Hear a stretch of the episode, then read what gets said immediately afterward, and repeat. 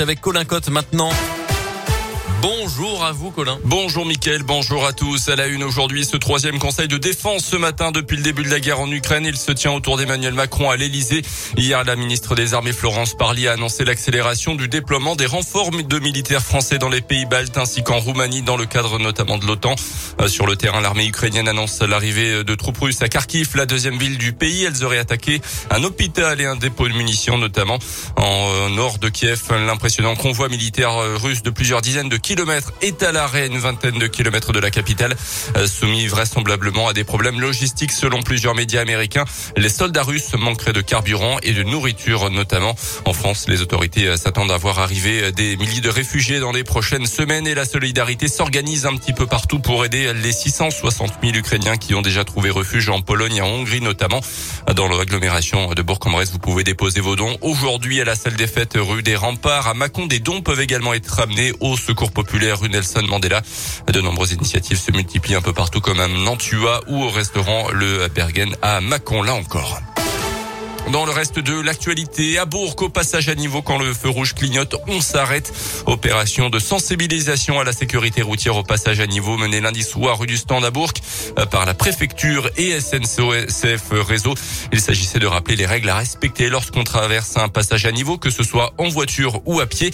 Des flyers ont notamment été distribués aux élèves du collège Thomas Ribou qui sont nombreux à franchir ces voies ferrées tous les jours. Le reportage pour Radio Scoop de Delphine Convert. Bonjour, on fait une opération sensibilisation. Euh, Chaque jour, 4200 automobilistes franchissent ce passage à niveau, ainsi qu'une centaine d'élèves du collège Thomas Ribou qui se trouve à proximité. Parmi eux, Louison, en classe de 3e. Quand ça sonne et que les barrières euh, descendent, à ce moment-là, je m'arrête et je m'écarte un peu et je fais attention euh, quand il y a du bruit et quand je vois qu'un train arrive. Ces dernières années, il n'y a pas eu d'incident en particulier sur ce passage à niveau, mais pour Laurent Michelin, le directeur territorial adjoint SNCF Réseau dans la région, il est indispensable de sensibiliser tous les usagers de la route. Un train, ça met un kilomètre à s'arrêter quand c'est lancé à 100 km heure. Donc on est bien sur une priorité absolue au train et des règles absolues à respecter quand on est usager de la route. L'arrêt dès que le signal lumineux est allumé, même donc avant que les barrières s'abaissent, et aucune raison de euh, déroger à ces règles de façon à éviter les accidents. Impatience, non-respect du code de la route, 98% des accidents au passage à niveau sont dus au comportement des usagers de la route. Mais notez que si votre véhicule est immobilisé sur les voies ferrées, vous pouvez enfoncer les barrières qui sont cassables. Si votre véhicule ne veut plus démarrer, il faut vite sortir du véhicule évidemment et utiliser le téléphone du passage à niveau. Une ancienne directrice de l'association Alpha 3A condamnée pour escroquerie et abus de confiance, recrutée avec un faux diplôme en 2018. Elle était notamment en charge de l'accueil des demandeurs d'asile dans l'Ain.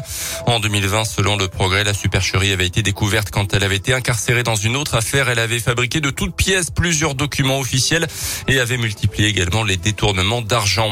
Après un échec au municipal à Bourg, le conseiller municipal Laurent Réagnan pour les Républicains se lance dans la bataille des législatives. Il vise le poste de Stéphane Trompi, actuel député LREM de la quatrième circonscription. Les élections législatives auront lieu les 12 et 19 juin prochains.